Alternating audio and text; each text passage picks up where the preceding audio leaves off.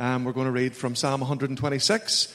And, uh, Psalm 126 can be found. Uh, you may be looking for it on your phone, but if, if you're picking up a church Bible, it's on page 623. 623, and we're reading Psalm 126. Uh, it's a great psalm of celebration and encouragement and challenge. The psalmist writes this. Uh, this psalm was written after the people of Israel were brought back from exile uh, back to, to Israel, to Jerusalem. The psalmist writes this When the Lord brought back the captives to Zion, we were like men who dreamed. Our mouths were filled with laughter our tongues with songs of joy. Then it was said among the nations, The Lord has done great things for them. The Lord has done great things for us. And we are filled with joy. Restore our fortunes, O Lord, like streams in the Negev. Those who sow in tears will reap with songs of joy. He who goes out weeping, carrying seed to sow, will return with songs of joy, carrying sheaves with him. Amen. Amen. Gary, AJ, thank you very much um, for reading, for praying. Let me just throw these leads out of the way because I fall over them. There we go. Okay, okay, okay. Uh, Yes, I'm aware it's 25 past 11. Uh, yes, I'm going to preach a sermon. If you've got sweets with you, share them with people beside you. That's my advice. Um, I, am totally convinced that what I have to say this morning is, something from God for our community in this moment, in this season. And at several points this week, in, including about 30 seconds ago, I, I had a moment of doubt as to whether I should preach this. And yet, God continuously has said to me, This is what I have for this church in this moment. So, Father, come and speak by your Spirit through your word and open our hearts because we are yours. In Jesus' name, Amen. Amen. Um, most of you know the story of my son Archie. He's not here. He's with grandparents today down in, in Tandragee. But most of you know the story of our son Archie that when he was born, when he was two months old, he had a significant uh, bleed on his brain. One of the blood vessels uh, just erupted. There was no obvious reason. Nobody saw it coming. We had no idea. And it left him with really severe epilepsy. It meant all of his development just regressed and kept regressing every time he had a spate of seizures. Um, for that first year, he, he was critically, critically ill. He was back and forward to Great Ormond Street, and they were considering major surgery. He um, spent four and a half months of his first year of life in hospital. And we had a one year old daughter at home, and, and, and life was, was hell. And, and I use that word literally. And, and in the course of the journey, over the past number of years, around church, Christians ha- have spoken words over our son. We were told by doctors that, that he, he won't speak because of where the damage is in his brain. We were told by doctors that he will probably, not definitely, but probably never walk. And most Sundays, it's quiet in here today, but most Sundays he's the one you hear shouting. So he is. And I, I don't apologize for that because that's his way of praising God. Um, but at different times in, in our journey, People have spoken words, Christians in church have spoken words over Archie that, that, that tell us that he is going to experience God's healing. Uh, one of the times it was to us as a family where he was feeling incredibly frustrated. Uh, and God said to us, you know, pray for words. I want to release words in your son. And so as a family, we gathered and we, we prayed for Archie every night. And we said, Father, just release words in him. Help him to be able to communicate and ease the frustration that he feels. And I, I know it's impossible, God, but, but you're the God of the impossible. And after a while of praying, that Archie started to speak. One word, two words, three words, and now he shouts and tells us exactly what he wants. Another time we were in church and um, The, the pastor, it wasn't the church I worked in, it was a church we were visiting that Sunday, and the pastor came and, and prayed with Archie. And as he prayed with him, he said, You know, I, I see Archie's brain like just a, a mash of, of all these different electrical wires. And some have been cut and disconnected, and the edges are frayed, and the wires have been stripped back, but they're not making connections, and they're all muddled up and different colors everywhere. And God wants to reconnect and make connections and allow neurological pathways to be open to allow his development to come. And he prayed with him. And we saw some breakthrough. We saw some healing in that moment. And I guess what I want to talk about this morning, or share this morning as we kick off, is that as a family, we live in this tension. And that tension is the celebration of answered prayer. Because we have seen answered prayer in Archie's life but also the agony of seeing much prayer not answered for him as well. Of seeing some of those promises of God and those words spoken being fulfilled in his life, and, and others not answered yet. That agony of unanswered prayer. And question I, I, want to pose, I guess, we want to talk about promises this morning. And the question I want to pose is Have you been praying for something for, for days and weeks and months and years, and you haven't seen breakthrough and you're on the verge of giving up? Have you, have you prayed for, for healing for something, and, and yet the pain continues and the cancer keeps coming back and, and, and the condition doesn't go away? Have you, have you been praying for, for a marriage?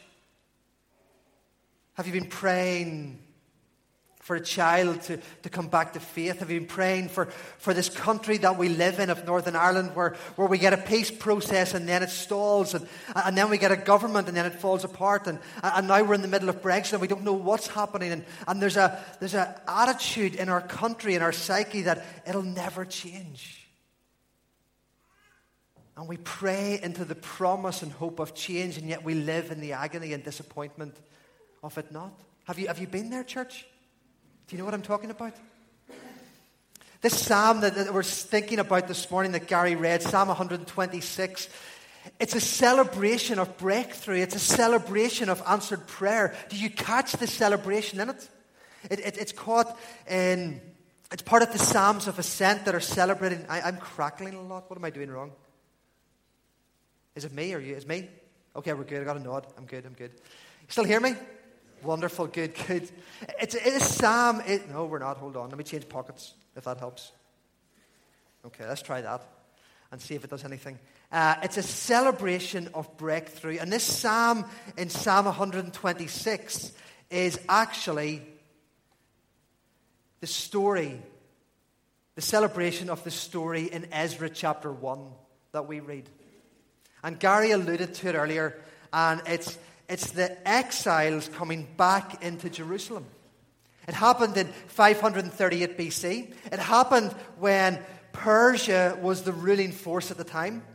And Cyrus, who was the king of Persia, issued, had just come into power and he issued a decree and he said, I want to release all of the Jewish people who are captive here and I want to allow you to return to your own country and I want you to do it with a purpose. I want you to go back to your own country and I want you to rebuild the temple to Yahweh, to your God, so people, not just the Jewish people, but people from all over the world, have a place to come and worship God. And, and what we see here is the celebration of that promise being fulfilled. And when King Cyrus issues this decree, puts out an invitation, he says, Who's in? Who wants to be all into this? Who wants to be part of this story? And the first couple of chapters of Ezra just list the generosity of the people. It's like our accountants, our, our, our treasurer's financial statement. It says what people give gold and silver and everything. They emptied their pockets and they give to the work of rebuilding the temple in Jerusalem. And they didn't just give financially, they also gave of their talents, their time, their lives. They said, I am all in in this season. Here's the question, church. Why were they so committed? Why was there such a massive response from these people? Well, the reason for it is, and you have to go back a little bit, the, the, reason they were so committed that they gave their money and their lives, the reason the psalmist says that our mouths were filled with laughter, our tongues with songs of joy, the reason they were so committed to it was that years previously, the Babylonian Empire had come and invaded Israel and invaded Judah, and they had destroyed Jerusalem and pulled the wall down in Jerusalem. They had carried off all the treasure from the temple in Jerusalem. They had taken it apart brick by brick, so the temple was in rubble in Jerusalem, and they had taken the people of Jerusalem, the young men of Jerusalem, and carried them into exile in Babylon. It's the story, church, of Daniel that we read about. You know the story? That's the story. That's the context for this. And it happened years before. And, and these people are living as refugees in Babylon. They are living separated from their families. They are living separated from their land and their national identity. They are living separated from the temple and from God. They are living separated from this hope that they had that God was going to do something in them that was going to bless the whole earth. They're living in this place of separation, lost everything, and saying, God, help us, God, help us, God, help us. And, and 70 years before this psalm, 70 years before the story in Ezra chapter 1, Jeremiah the prophet comes along and he speaks into that situation. And he says words that I guarantee you, half of you have on a bookmark in your Bible, or printed on your wall, or somewhere in your house because you think it's a cool verse. Jeremiah the prophet comes along, and into this nation that is devoid of hope and has lost everything, he says, God's words over you. I know the plans I have for you, says the Lord plans to, to prosper you, plans to give you a future. Into a people that have nothing, God speaks. Into a nation that has lost everything, God speaks and says, I have not forgotten you. Some of you are here today and feel far from God. God is saying to you, I have not forgotten you. I have goodness for you. I have hope for you. I have life for you. I have not forgotten you, says the Lord. And yet, this promise from God, it just feels so distant, so far removed from everything that these people are living through every day. It's, it's, it's, it's, like, it's like a drop of water onto a parched land. It just feels so alien. It feels almost impossible. It feels impossible. It's, it's the whisper of faith and the promise of faith spoken to a parent who has a child who doesn't come to church and has given up on Jesus. As that whisper of God saying, I'm not finished here yet. And it seems impossible, but it's that promise from God. It's, it's the whisper of, of, love spoken over a marriage where there has been years of no intimacy and no tenderness and no physicality. It's, it's the whisper of breakthrough into communities around a church like, like Clonduff and Clarawood, where, where we've been serving and praying and loving and giving for years, and yet we haven't seen a move of God that has brought hundreds to faith. It's the whisper of breakthrough. Keep going, God says. Keep going. It's the whisper of, of revival over a city like Belfast that is increasingly secular, increasingly hedonistic, increasingly individualistic, increasingly opposed to the gospel and the ideas that we stand for as church. God says, I've done it in the past, I can do it again. And He whispers revival. It's the whisper of healing over a child who's lived for eight years with disability. And it's just a whisper. It's just a whisper. Church, has God made you a promise?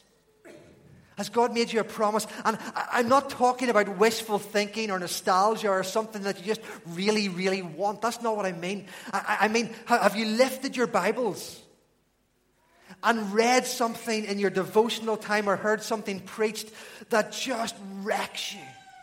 That just feels so connected to what you're going through and the struggle and agony of your life. And as you read it, your heart burns and you think, God, is this really for me? Has God made you a promise? Or by His Holy Spirit, has God made you a promise? And I don't just mean a feeling, but has He given you a picture or a word through somebody or straight to you that feels so relevant like Billy was sharing in his video, it felt like the sermon was just for him. It feels so relevant to his situation. And that word, that picture, is consistent with Scripture. That's important, guys. It has to be consistent with God's word. He doesn't speak in ways that contradict his word. Has God given you a promise? Has God given you a promise? Because you need to know that God keeps his promises. We're taking rainbows back. They're ours. We had them first. God keeps his promise. God keeps his promise. God keeps his promise. With Abraham, who was 80 years old and more, and God said, I'm going to give you land, I'm going to give you a family, I'm going to give you children, and they're going to outnumber the stars in the sky. And Abraham thinks, God, that's impossible. But if you know the story, God keeps his promise. With Moses, uh, 80 years old, there's something about that, 80 years old, in the wilderness, run away from everything thinking he's just marking time till his life is over. And God turns up and says to him, I'm going to choose you and I'm going to use you to liberate a nation and do miracles that people are going to talk about 3,000 years later. I'm going to use you to change the course of human history. I'm going to be with you as you do it. It seemed impossible, but, church, God keeps his promises. And, and when Jesus when Jesus came and he gave his life on the cross, when he died, and when he died, he was thinking about you and your sins and forgiving you and loving you and claiming you for his own and bringing you into his family and saying, I'm not finished with you. Your life is not over. Your life is not purposeless. Purp- your life is not purposeless? No. Yes, okay. I got carried away. But it's true. When he died on the cross, he was thinking of you.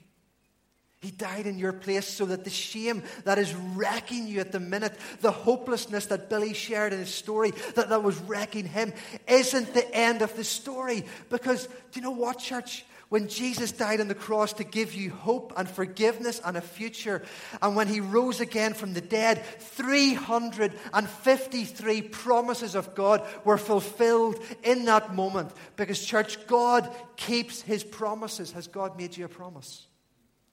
Has God made you a promise? Has God made you a promise? This Psalm 126, it's written in two parts. If your Bible's open, have a look at it. Because the first three verses are written in the past tense. They're talking about what God has done in the past, they're talking about God's faithfulness in the past.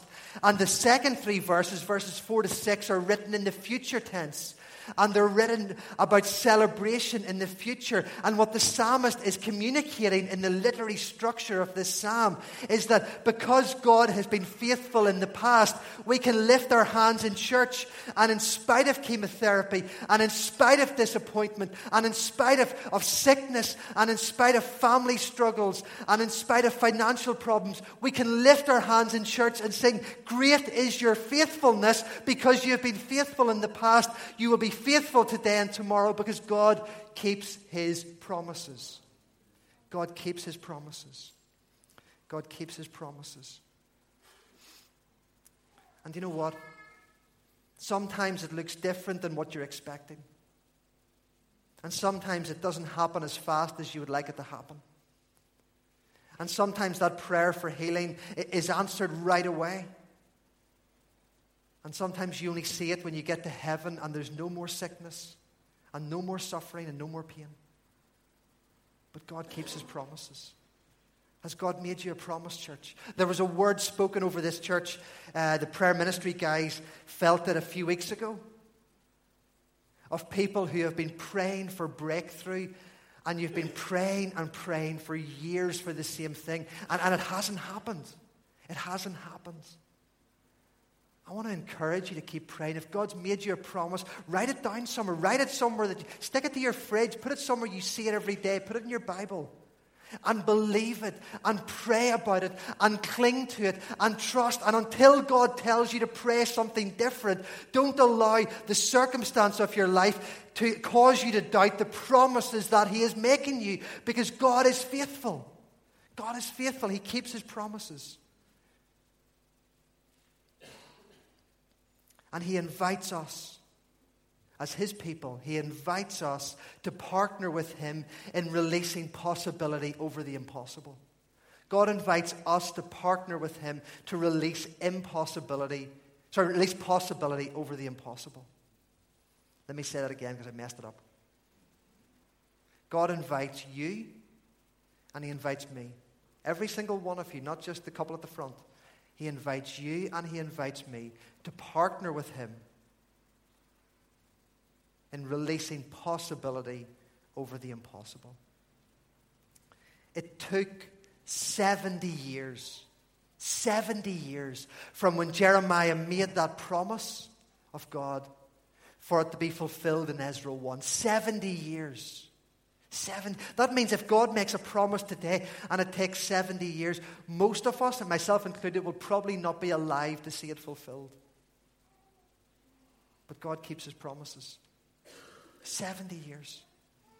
70 years of, of God saying, I, I, want you to hold on to that promise and believe that promise. 70 years of, of the psalmist saying, What you sow in tears will one day be reaped in songs of joy. 70 years, 70 years of praying and trusting and worshiping and sacrificing and giving of yourself again and again and again so the next generation can reap in songs of joy. Guys, I want to, I'm only into this church. I, I'm a complete newbie. But I want to honor the generation that was here 10 years ago that had the vision to see the possibility of the lives and the city being changed through this place, that took that step of faith and give sacrificially and financially and prayerfully. I want to honor the generation before that who, who were willing to sacrifice the things they love so the next generation can stand up. I want to honor the generation before that, that, that had a vision to plant this church as the city grew and the sacrifices they made, leaving a church that was thriving down the road and to come here to a place where there was nothing. There was nothing. And God says it's like, it's like water that comes, streams that come in the Negev, in the desert. Because He invites us to partner with Him in releasing possibility over the impossible.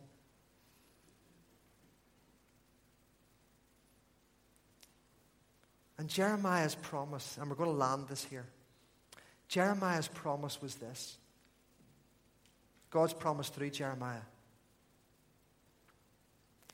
These people were living in captivity, in exile. They had lost everything. The people didn't like them that they were living beside. And God spoke through Jeremiah, and He spoke to the Jewish people, and He said, I want you to bless the city. He said, I want you to seek the prosperity of the land and the city in which I have planted you. I want you to give your lives for the good of the people around you. I want you to pour your life out. I, I, I, I want you, I want you to bless this land and, and, and seek its prosperity. And it's only after you bless the land and seek its prosperity, then, 70 years, then I will build my temple in Jerusalem.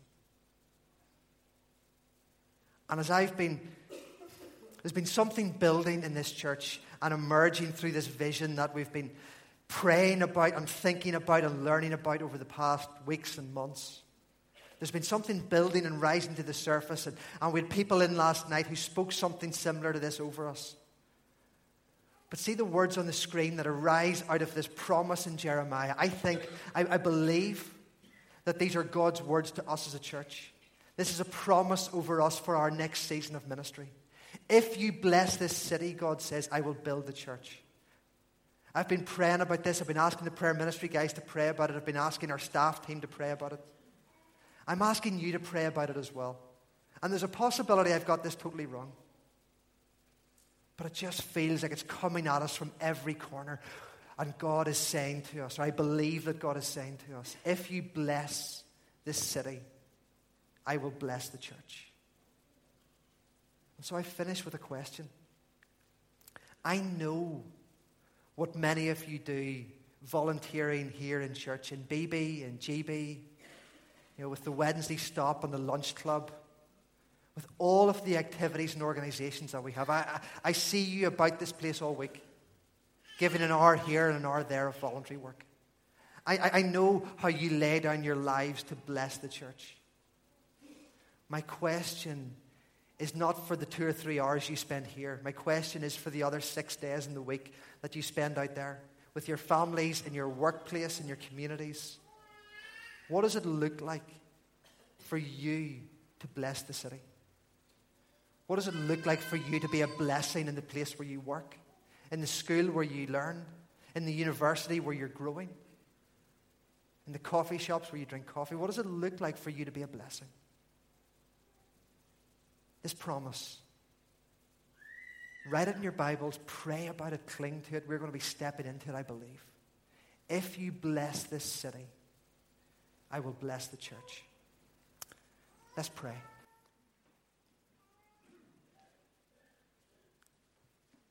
Church, why don't you stand with me as we pray?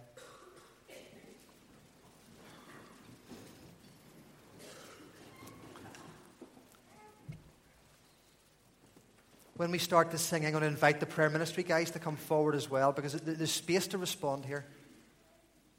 This weekend, God is, God is going to change lives and touch lives.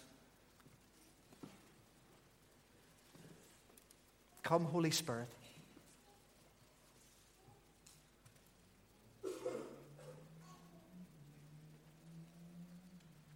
and minister your presence, minister the Father's words,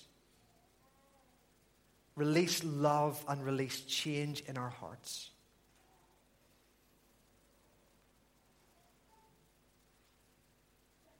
There's two things that I feel really strongly this morning. The first one is, is, is that word that, that came a number of weeks ago that there are people here who have been clinging to a promise and, and, and you're about to give up on it.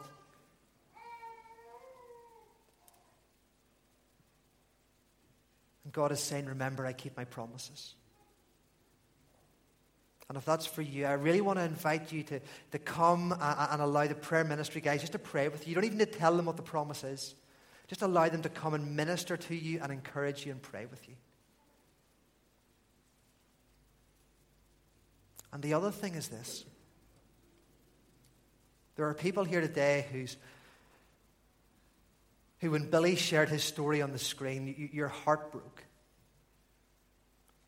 But it broke because, because you know you need Jesus in your life. And you've been too scared up to now to, to admit that or to respond to that. Scared of what you have to give up, scared of what people might say, scared of